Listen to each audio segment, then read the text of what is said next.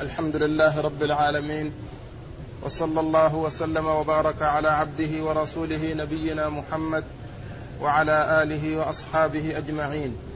قال الإمام النسائي رحمه الله باب غسل المني من الثوب.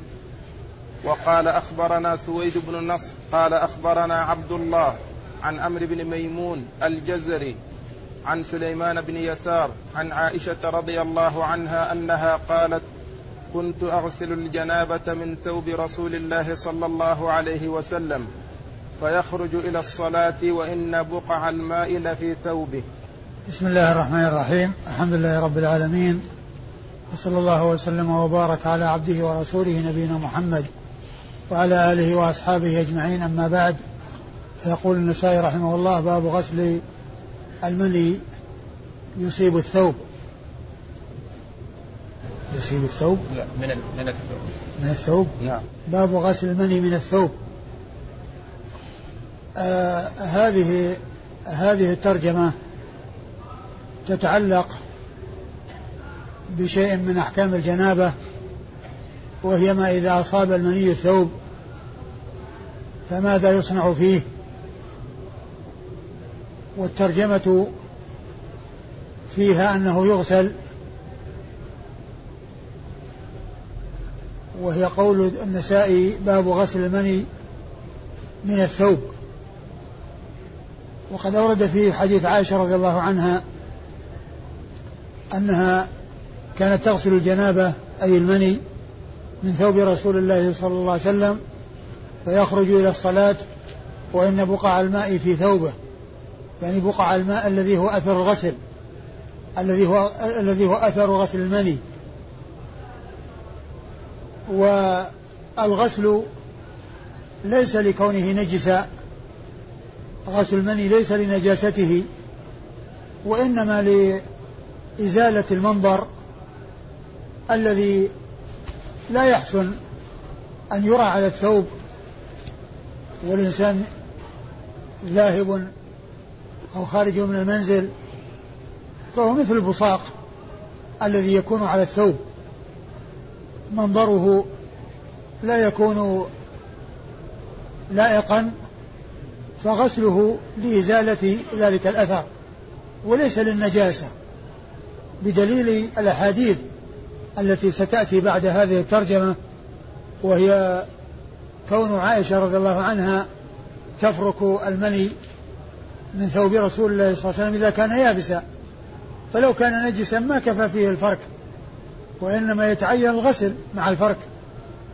لكن لما اكتفي بالفرك وصار الثوب فيه المني ولكنه اكتفي بفركه دل على طهارته وأنه ليس بنجس. لأن الفرك لأن الفرك لا يكفي في لا يكفي بل لا بد معه من الغسل وقد اكتفي بالفرك. وقد وقد اكتفي بالفرك. فدل على أن على أن المني إذا أصاب الثوب إن كان رطبا فإنه يغسل حتى يزول الأثر الذي لا يناسب أن يرى. كما أن البصاق لو كان على الثوب فإنه يغسل ويزال لأنه لا يناسب أن يرى. وإذا كان يابسا فإنه يفرك. وهذا هو دليل طهارة المني. ثم أيضا الإنسان مخلوق من المني. الإنسان هو مادته وأصل خلقه إنما هو من المني. والله تعالى خلق خلق الخلق خلق ذرية آدم بهذه الطريقة. خلق خلق آدم من تراب وخلق ذريته بهذا إلا عيسى بن مريم عليه الصلاة والسلام. فإن خلقه ليس كخلق غيره ولم يكن على الطريقة أو الهيئة التي يتم بها خلق البشر. وذلك أن أن خلق آدم عليه الصلاة والسلام من من تراب وخلق حواء من من آدم نفسه ليست بالطريقة التي آه، يتم بها خلق الذرية. وخلق عيسى بن مريم على الهيئة التي آه، جاءت في الكتاب والسنة. وليس كخلقه ليس كخلق الذرية. وإذا فثلاثة أشخاص كل خلقه على هيئة معينة آدم وحواء وعيسى وبقية والبقية خلقوا كلهم من ماء مهين. كما قال عز وجل ألم نخلقكم من ماء مهين؟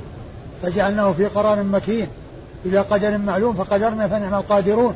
وإذا فالمني طاهر وغسله لإزالة الأثر الذي لا يناسب أن يرى.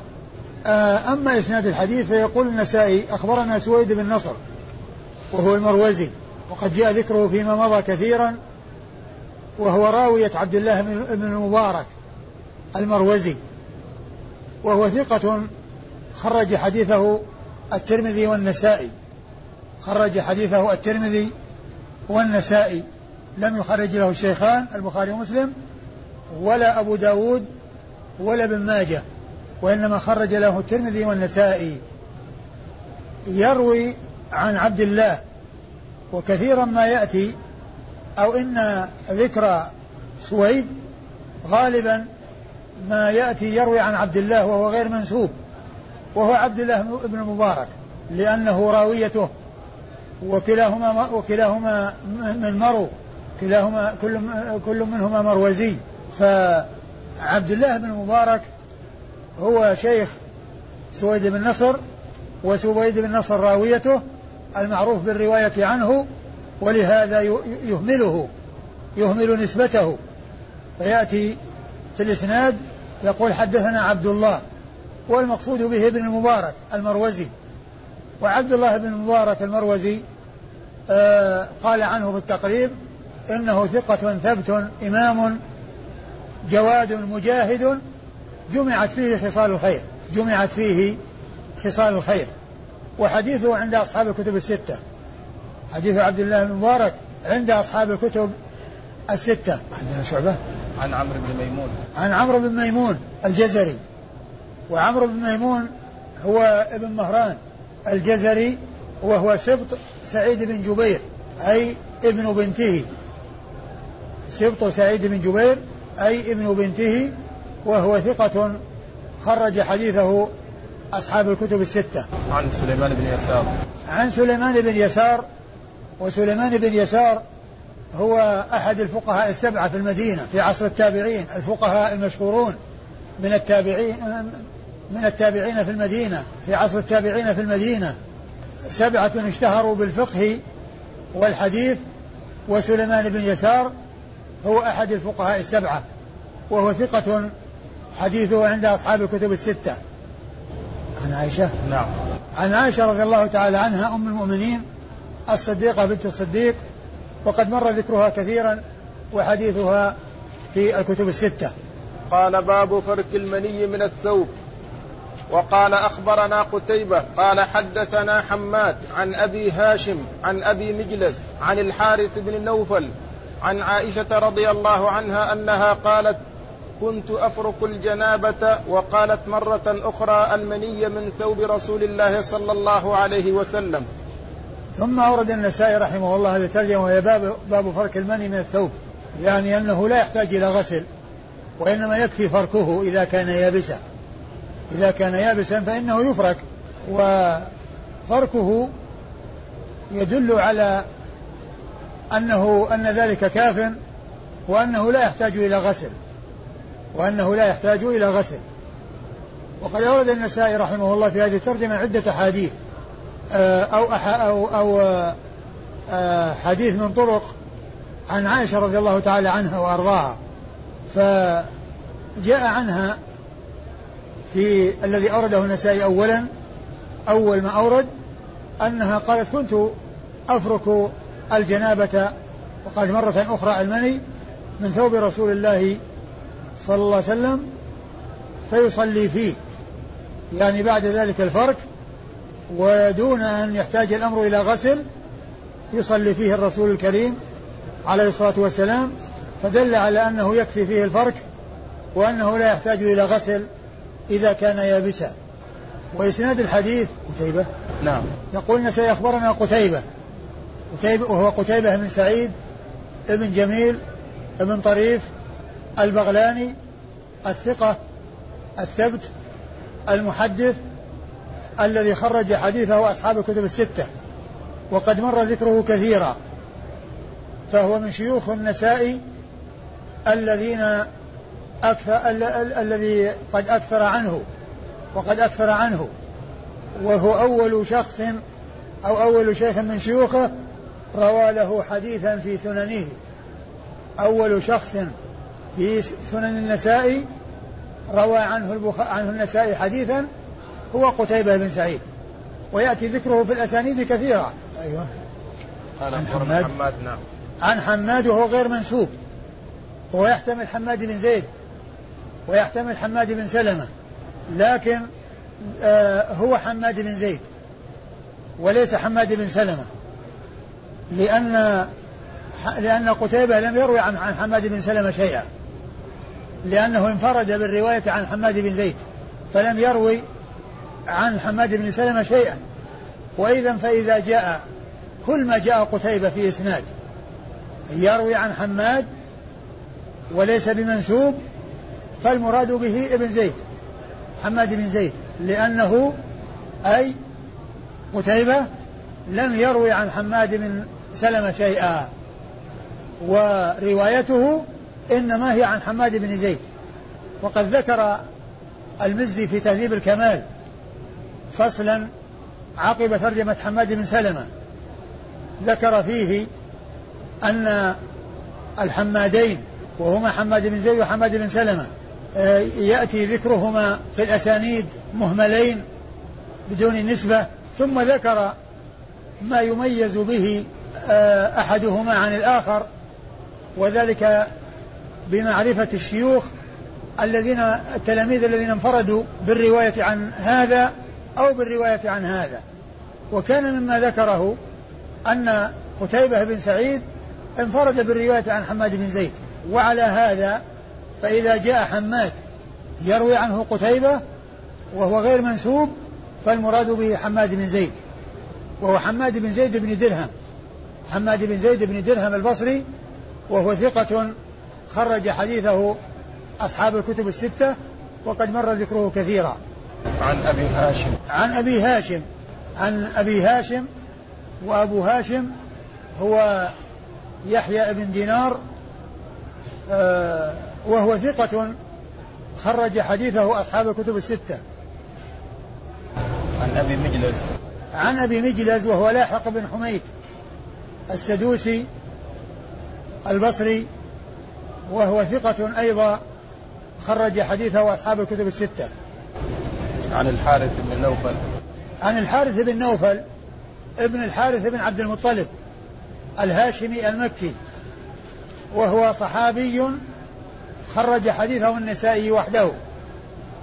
يروي عن عائشة أم المؤمنين الصديقة بنت الصديق وقد مر ذكرها كثيرا ولا سيما في إسناد الحديث الذي قبل هذا. والحديث من رواية صحابي عن صحابي. صحابي وهو الحارث بن نوفل عن صحابية وهي أم المؤمنين رضي الله تعالى عنها وأرضاها. والحارث بن نوفل ابن الحارث ابن عبد المطلب الهاشمي المكي خرج حديثه النسائي وحده. لم يخرج له أحد من أصحاب الكتب الستة سوى النسائي.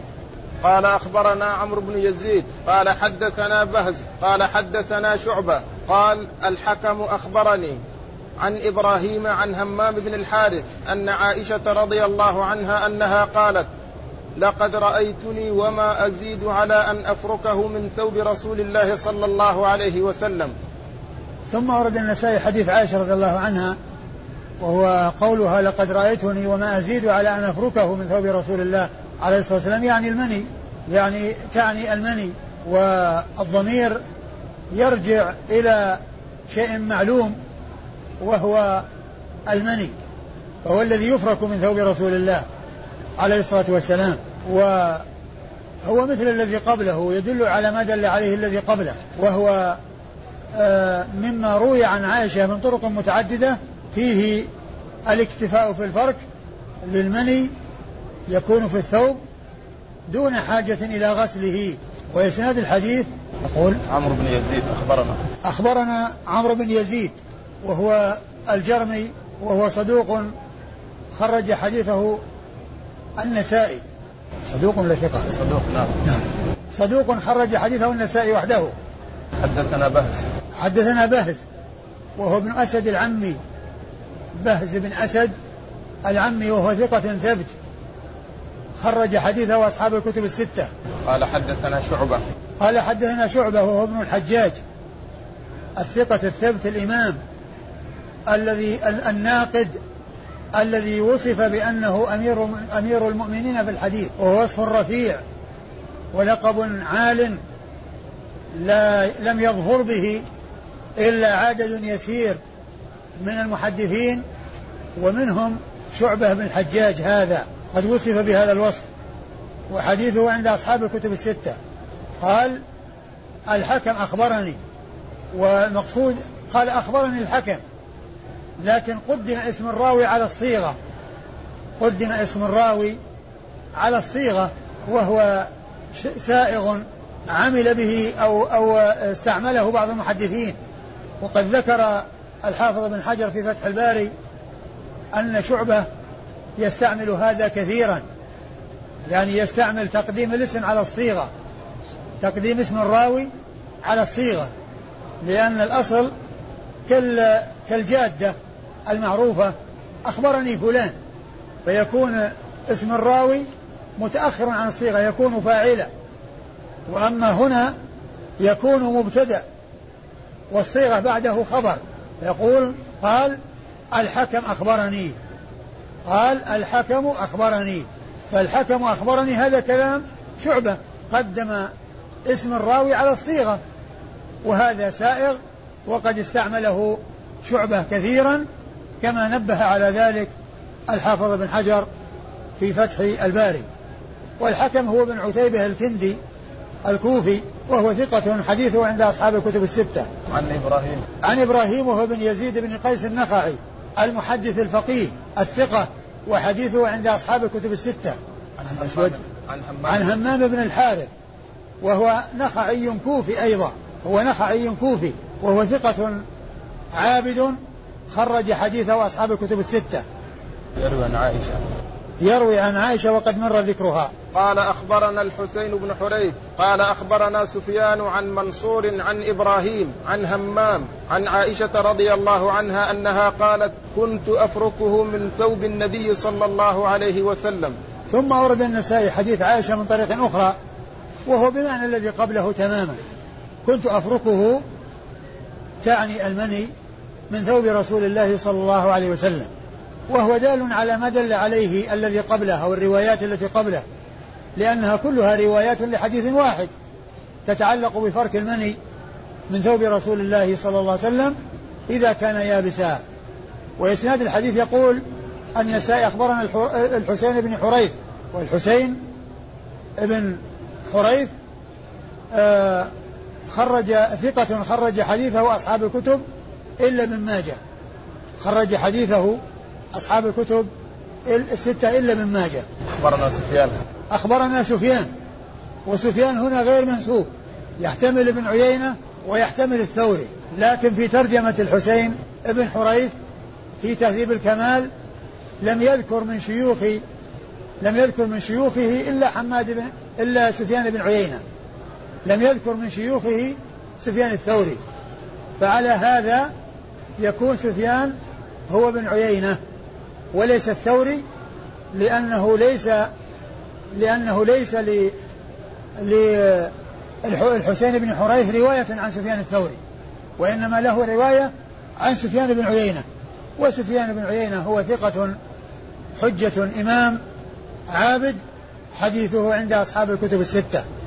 عن منصور. عن منصور وهو ابن المعتمر الكوفي وهو ثقة خرج حديثه أصحاب الكتب الستة أيضا. عن إبراهيم عن همام. عن إبراهيم عن همام عن عائشة وهؤلاء هم الذين جاءوا في الإسناد الذي قبل هذا. قال أخبرنا شعيب بن يوسف عن يحيى بن عن يحيى بن سعيد عن الأعمش عن إبراهيم عن همام عن عائشة رضي الله عنها أنها قالت كنت أراه في ثوب رسول الله صلى الله عليه وسلم فاحكه ثم ورد النسائي رحمه الله حديث عائشة أيضا من طريق أخرى. وهو أنها قالت كنت أراه يعني تعني المني في ثوب رسول الله صلى الله عليه وسلم فتحكه. يعني معناه أنها تكتفي بحكه وفركه دون حاجة إلى غسله. فهو دال على ما دل عليه دلت عليه الروايات السابقة. وإسناد الحديث يقول أخبرنا. أخبرنا شعيب بن يوسف. أخبرنا شعيب بن يوسف وهو النسائي. شعيب بن يوسف النسائي وهو ثقة خرج حديثه النسائي وحده.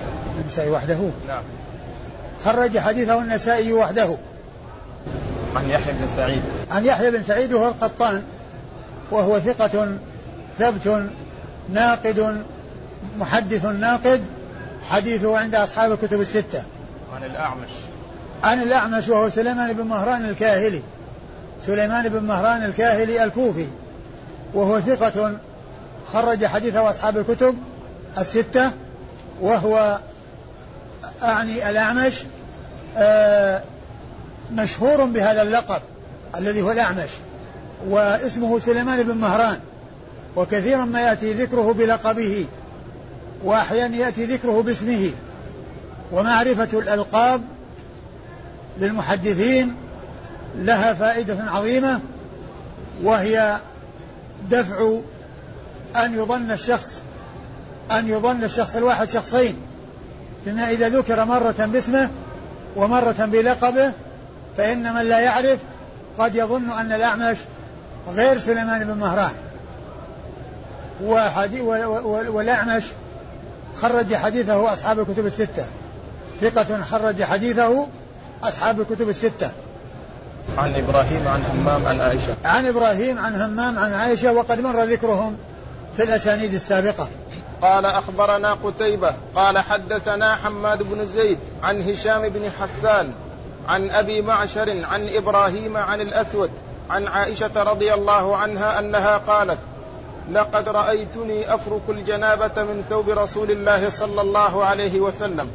ثم ورد النسائي حديث عائشة من طريق أخرى وهو بلفظ آه، يدل على ما دل عليه الطرق السابقة وهو انها قالت لقد رأيتني أفركه عن ثوب أفرك الجنابة. أفرك الجنابة من ثوب رسول الله صلى الله عليه وسلم فهو دال على ما دل عليه ما قبله من الاكتفاء بالفرك دون حاجة إلى الغسل.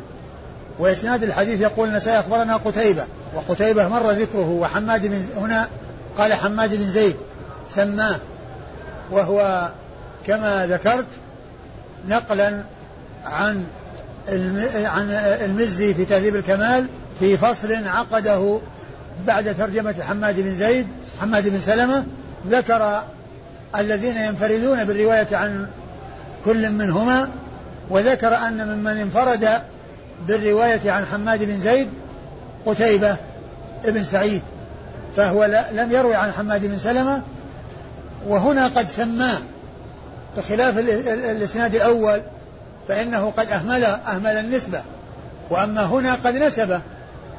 هنا قد نسبه. فهو ليس بمهمل. متميز عن حماد بن سلمة. والنسائي لم يروي عن حماد بن سلمة شيئا. وإنما روايته عن حماد بن زيد وحده. قتيبة. قتيبة لم يروي. نعم قتيبة.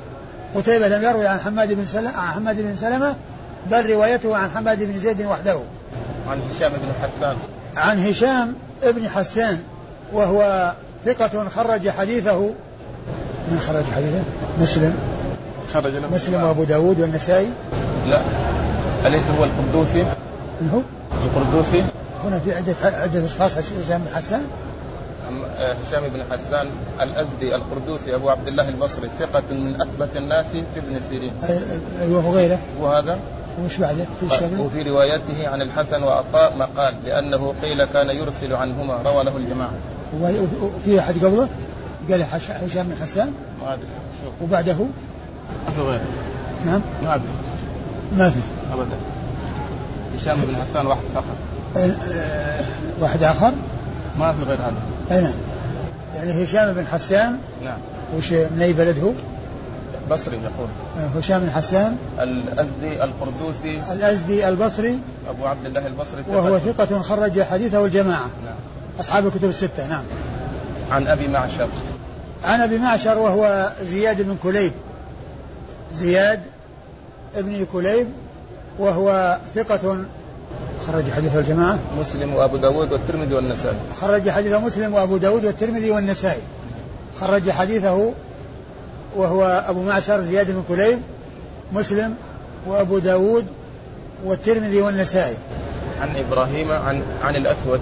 عن إبراهيم وهو ابن يزيد بن قيس النخعي المتقدم والأسود وهو خاله الأسود بن يزيد بن قيس النخعي وهو ثقة مخضرم حديثه عند أصحاب الكتب الستة وقد مر ذكره فيما مضى. عن عائشة وقد مر ذكرها. قال أخبرنا محمد بن كامل المروزي قال حدثنا هشيم عن مغيرة عن إبراهيم عن الأسود عن عائشة رضي الله عنها أنها قالت لقد رأيتني أجده في ثوب رسول الله صلى الله عليه وسلم فأحته عنه. ثم ورد النسائي حديث عائشة رضي الله عنها وهو قولها لقد رأيتني أجده أي المني في ثوب رسول الله صلى الله عليه وسلم في ثوب رسول الله صلى الله عليه وسلم ف فأحته عنه. فأحته عنه. وهو دال على ما دل عليه الذي قبله من الاكتفاء بالحك والفرك دون الغسل. وإسناد الحديث يقول النسائي حدثنا أخبرنا محمد بن كامل المروزي. ومحمد بن كامل المروزي ثقة خرج حديثه الترمذي والنسائي. خرج حديثه الترمذي والنسائي ولم يخرج له الباقون.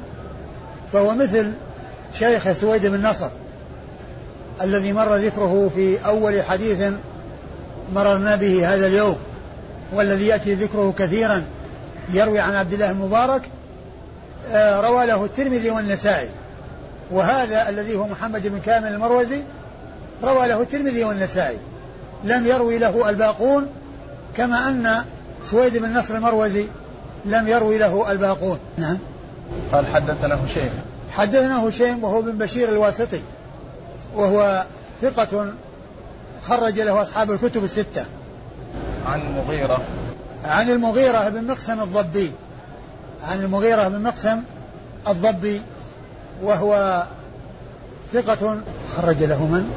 المغيرة هذه ما رجع ما عرف شوف الكتاب من مقسم هو؟ إيه المغيرة بن مقسم. الضبي.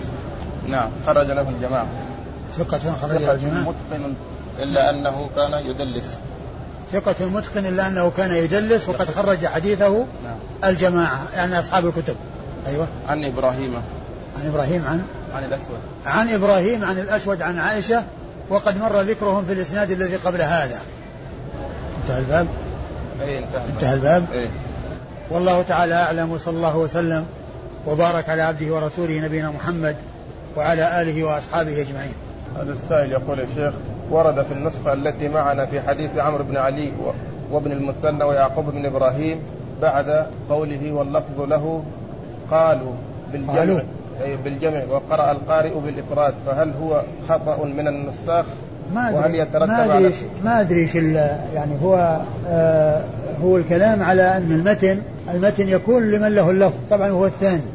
لكن آه كما هو معلوم ويمكن أن يكون قالوا ويكون الإسناد يعني واحد بطريقة الإسناد واحدة ويمكن أن يكون بالإفراد يعني قال الذي من له اللفظ الذي من له اللفظ. هو هو يقول يا شيخ. آه معاوية بن أبي سفيان له 130 حديثا اتفق البخاري ومسلم منها على أربعة وانفرد البخاري بأربعة ومسلم بخمسة. معاوية بن أبي سفيان له 130 حديثا في الكتب في الكتب الستة. أخرج البخاري ومسلم منها اتفقا على أربعة وانفرد البخاري بأربعة ومسلم بخمسة. هو السائل نفسه يقول وهل يترتب على اختلاف الصيغتين شيء على الإسناد؟ هل يؤثر هذا؟ لا أبدا. ما ما يترتب عليه هذا السائل يقول إذا انتهى القارئ عند إلى قوله تعالى أليس الله بأحكم الحاكمين وما شابهها؟ هل يقول له سبحانك بلى لا أعرف أقول لا أعرف يعني ورد في شيء بس ما ما أعرف شيء عن ثبوته. ما لا علم لي لا علم لي بثبوته. ورد يعني فيه شيء لكن بس ما أعرف شيء عن ثبوته. نعم